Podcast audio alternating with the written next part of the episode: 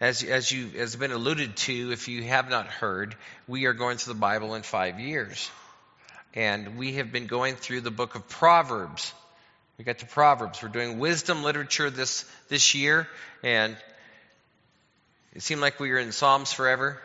Oh, we were. But and and now we've been doing Proverbs for a couple of months. And so this has been a great time. This will be the last one. We actually finished up Proverbs. If you did the reading, show of hands who did their reading this week. If you if you have not been doing your readings, now's the perfect time to start. But what we did was we, we started in chapter 26 of Proverbs and finished with 31 this week. And so, um, the interesting part is that there's three different authors that we read this week. We read um, Proverbs written by Solomon. We have a sage or a guy by the name of Agur. And then we have King Lemuel. Those were our, those were our readings this week. And the interesting part about the ones that were of, of Solomon, where they, these were ones that were compiled years later by Hezekiah and his, his group, it's called the men of Hezekiah. So obviously people in his administration gathered together a bunch of extra additional Psalms, I mean, Proverbs of Solomon. And it's, it's, just interesting to see that this is the Bible we know. This is this chapter, these verses, this book we know it was compiled over years, over time. Now, not all of them are they have been that way. There's a lot of um, Bible scholars who say, well, all of these things were compiled. Well, I don't know about that. But we know, we know from the actual reading of Proverbs that they were compiled. And these were gathered together by Hezekiah's men, some 216, 250 years after Solomon. And so, um, and then we have Agur, uh, we have chapter 30, which was Agur. We're going to talk a little bit about him later in, in this sermon. It's going to be a short sermon, but and then we have King Lemuel. Many people believe King Lemuel was actually Solomon, and talking about his mother, Bathsheba, and it was many people believe that it was that's who it was, but we don't know. We don't know for sure. I take it at face value who King Lemuel. We don't really know who King Lemuel is, but he talks about women, and that's Proverbs 31. But it's interesting. We go back to the, I'm gonna, I'm gonna, I've chose 10 selections of Proverbs from the ones that were gathered by Hezekiah and his men. And the interesting part of it is there's actually not a lot of mention of God in these 26. I mean, God's mentioned, but most of these proverbs talk about the relationship between one to another, and a large portion of them were about government and how it should be run. Now, I'm not sure if that's relevant to you in today's world, but I think it is. And so I've, I've chose 10 to look at it. And you wonder, why? Why did Hezekiah and his men sort of key up these proverbs based on how one people deal with another and how the government should, should rule in people? Namely, this is a kingdom. This is done through a king, but it covers all kinds of governmental. Look, and why? Why did he do this? Well, think about Hezekiah. His dad did not do such a good job. He was, his, his, his dad was Ahaz, and he created all kinds of atrocities. And then Hezekiah got right with God and wanted to change Israel back into being a godly nation.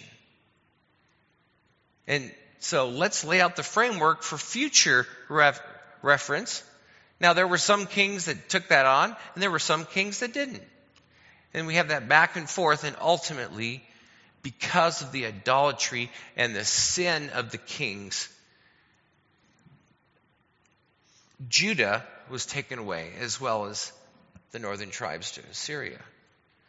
All right, so let's look at these ten, and let's let's take them at face value, and then we'll maybe apply them to today's world. So let's look at because some of these deal with government, some of them deal with people to people. The most famous one is in, in uh, Proverbs 26 is when iron, as iron sharpens iron, one man sharpens another.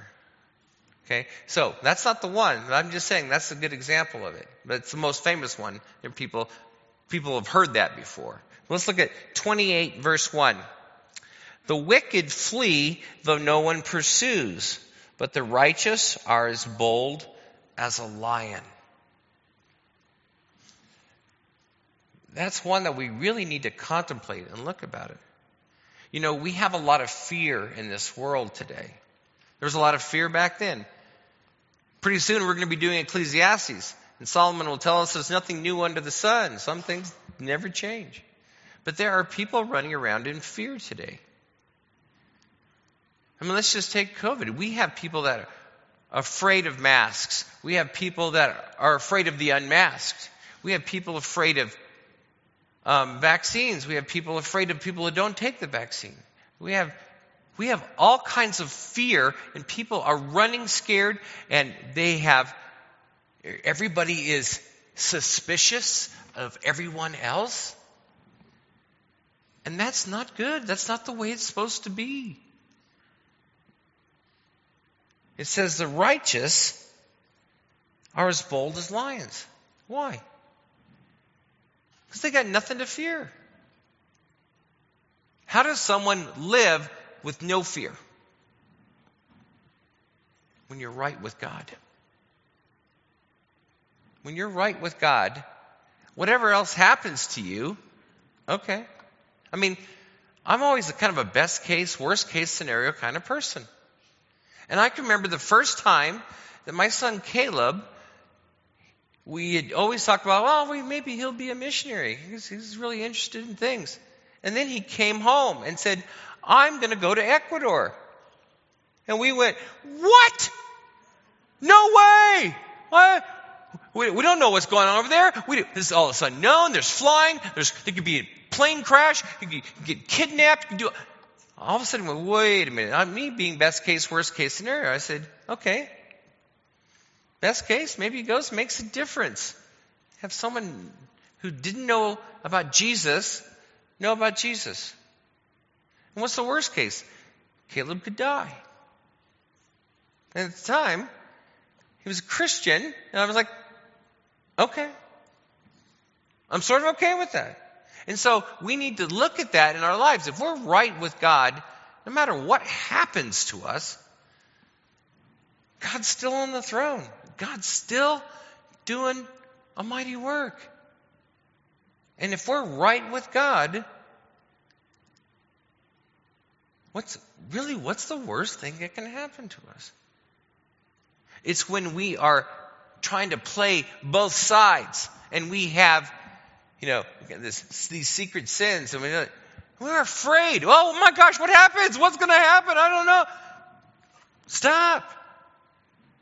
Get right with God. This is what Solomon says. Proverbs 28 2 When a country is rebellious, it has many rulers, but a ruler with discernment and knowledge maintains order. This is a, this is a great one because I don't think anybody in this room would disagree that we are in a country that are rebellious. Let me tell you about what sin is all about. Sin is basically rebellion from God. God says, I created you. I gave you a clear way of what you should do and what you shouldn't do. And we get rebellious and we say, No, God, I know this is your way, but I, I want to do it this way. I want to do it my way. And that is rebellion and that is sin. And so we have a lot of people walking away, walking around in our world saying, I want to decide what's right and what's wrong.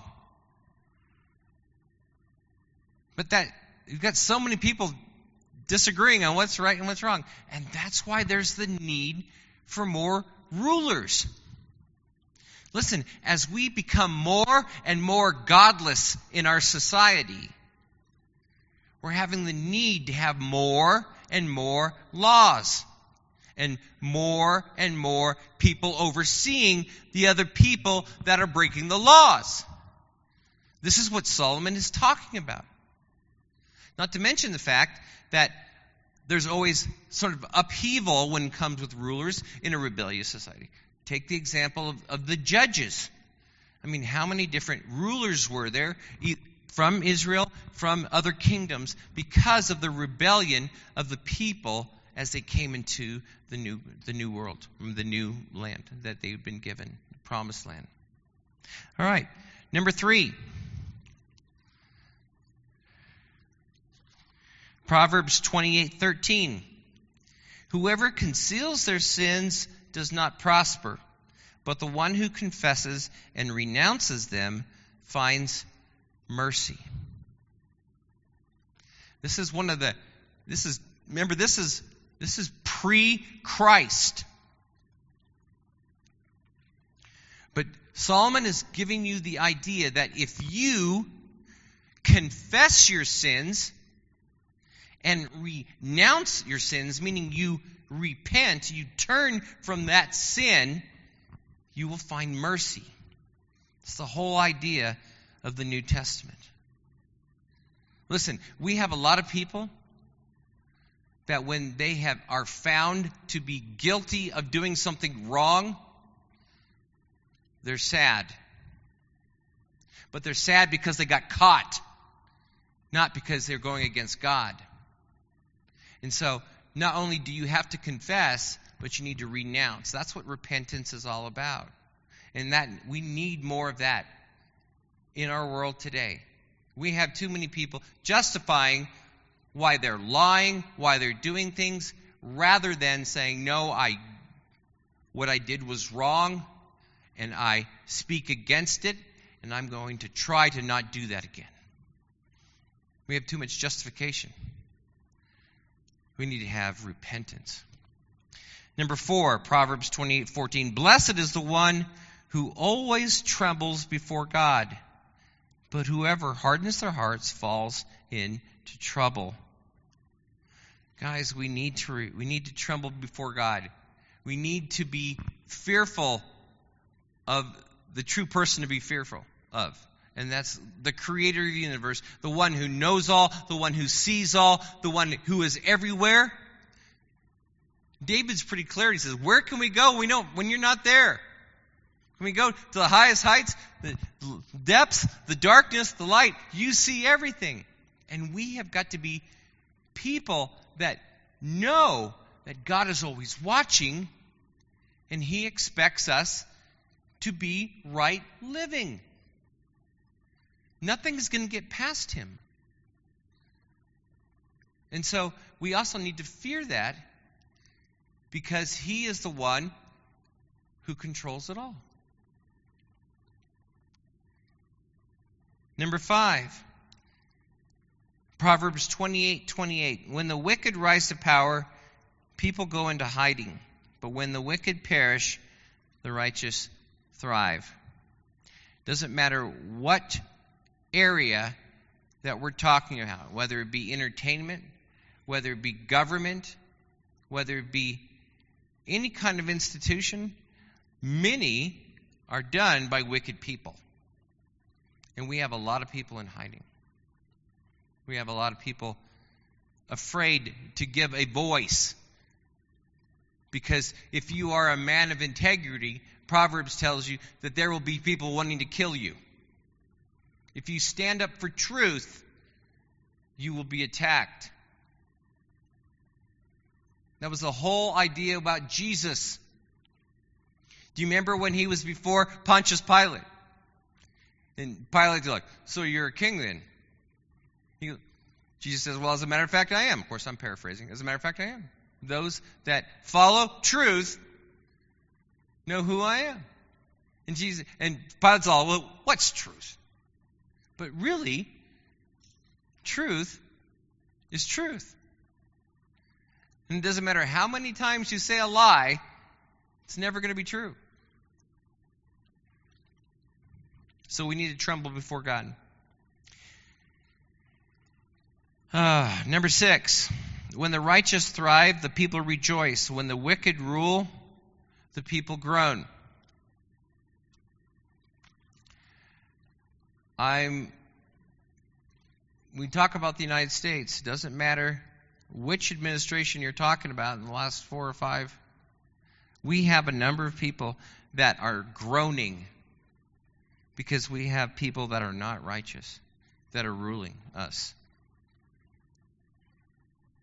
We have a lot of people in our representative, our representatives that are only concerned about staying representatives than tr- taking care of and being in the place and ruling and making rules for the benefit of the people. Now, no, I'm not talking about, I'm not singling out Democrats, I'm not singling out Republicans, because there are many in, on both sides of the aisle. Number seven. If I can get to it. Proverbs 29 4. By justice, a king gives a country stability. But those who are greedy for bribes tear it down. When there is a when there is a call for bring me money rather than justice for all, things get skewed up. And can I tell you a big problem today is the lobbyist system within our government. We have people that have been in, in, in Congress for decades and they have a net worth into, in the millions of dollars. And it's not because we pay them that salary. It's through influence. It's through peddling. It's through bring me money, I'll vote your way. And God is totally against that. Can I tell you that? That's why when our when we have our idea of justice, justice is supposed to be blind, not to see who's rich and who's poor, who's black and who's white. To be able to make that decision, it's supposed to be blind because it's supposed to be justice for all. And bribes corrupt. Number eight, the bloodthirsty hate a person of integrity and seek to kill the upright. This is I, I put this in here because God is calling you in this life with which you find yourself in 2021 to be a person of integrity. That means your yes is yes, your no is no. When you see truth, you identify it. It's truth. But if you do that as a servant of Jesus Christ, there will be people against you. There will be people who will want you to go away. And if that means killing you, okay. So, just know that. You know, Jesus faced all kinds of persecution and was hit at every turn. And if you're a follower of Jesus Christ, you should expect the same. And if you aren't getting the same, that might be a pause. Am I looking more, still more like the world? We're supposed to be different. Number 10. Fear of man will prove to be a snare, but whoever turns to trust in the Lord is kept safe. Now, in this parallel here, there's that comparison the fear of man, the fear of the Lord. Listen, we should not fear men. We should not. We should not be afraid to speak up and speak the truth. We should not be afraid of what people can do to us. One of the verses I, I remember I memorized as a child is Hebrews. Keep your lives free from the love of money and be content with what you have. For God has said, Never will I leave you nor forsake you. Therefore, what God, what can I do? What can, what can I be afraid of mere man? No, we shouldn't be. All right. So those are the ten that I think that just wanted to highlight of the selections of the of the Hezekiah collection. And I just wanted to finish with Agur today. There's two things that Agur asks of the Lord. And I think these are great at, these are great things to ask of the Lord and should be modeled in your life. The first one is this. And I'll just read Proverbs 37 through 9. Two things I ask of you, Lord. Do not refuse me before I die. Keep falsehood and lies far from me. Give me neither poverty nor riches, but give me only my daily bread. Otherwise, I may have too much and disown you and say, Who is the Lord? Or I may become poor and steal, and so dishonor the name of my God. The first one, he's asking for no lies. It's, it's not really specific. Is he talking, I'm not the one, God, I don't want to be the one that lies, or I don't want to be the one to receive lies? The answer is both. We need to be operating people who speak truth and hear truth. Do you understand that? Can I tell you how much lies go on on a daily basis? I mean, it's it's absolutely amazing. We had a director of who's in charge who was in charge of vaccination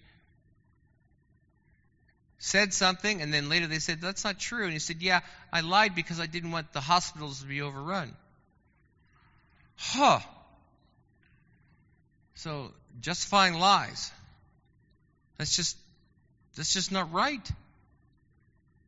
And so, but if we're going to expect other people not to lie, we need to know that we need to be the people that don't lie either. We need to be the example.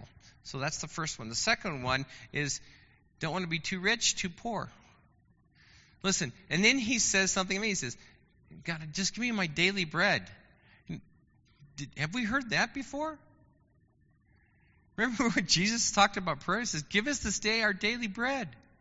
I wonder if, because Jesus knew the word and he was the word, is referring back to Agur. Our daily bread. You know what? The beautiful thing about God, as a follower of Jesus Christ, you must know that He is going to provide everything you need. Not what you want, but what you need. And so, and we have a large portion in our in our country today that are, I would say, too wealthy. And when you get too wealthy, you start thinking, I can do it on my own. And so Agur says it, who is God? And then you don't want to be poor because if you're poor and you are hungry and you don't have anything and you steal food, then you are not giving God honor by stealing. So I would venture to say all of us sort of think we're in that that category, right? We might think we're all sort of leaning to the poor area because we don't have everything, right? But you know what? In actuality, we are so wealthy. We really are. And so we need to be people who are generous. We need to be people who are always looking out to help others who are have fallen behind. All right? Just words of wisdom from the Bible.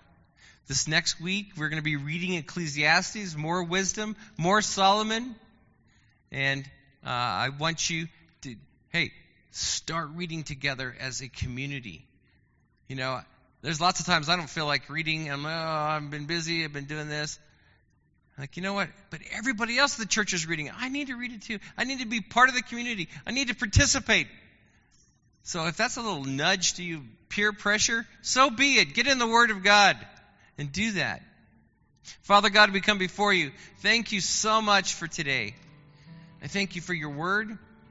I thank you for Tom and Teresa. Gosh, coming and being with us today. Lord, I just pray a blessing on them as they continue to, to give of themselves in ministry and helping other people in ministry. Father God, I pray for this community of believers. Lord, as we continue to work out loving you, loving your people, and love serving you. Thank you, Lord, for all that you do. We, you are amazing, and we thank you, Lord, for your daily bread. In the name of Jesus, I pray. Amen.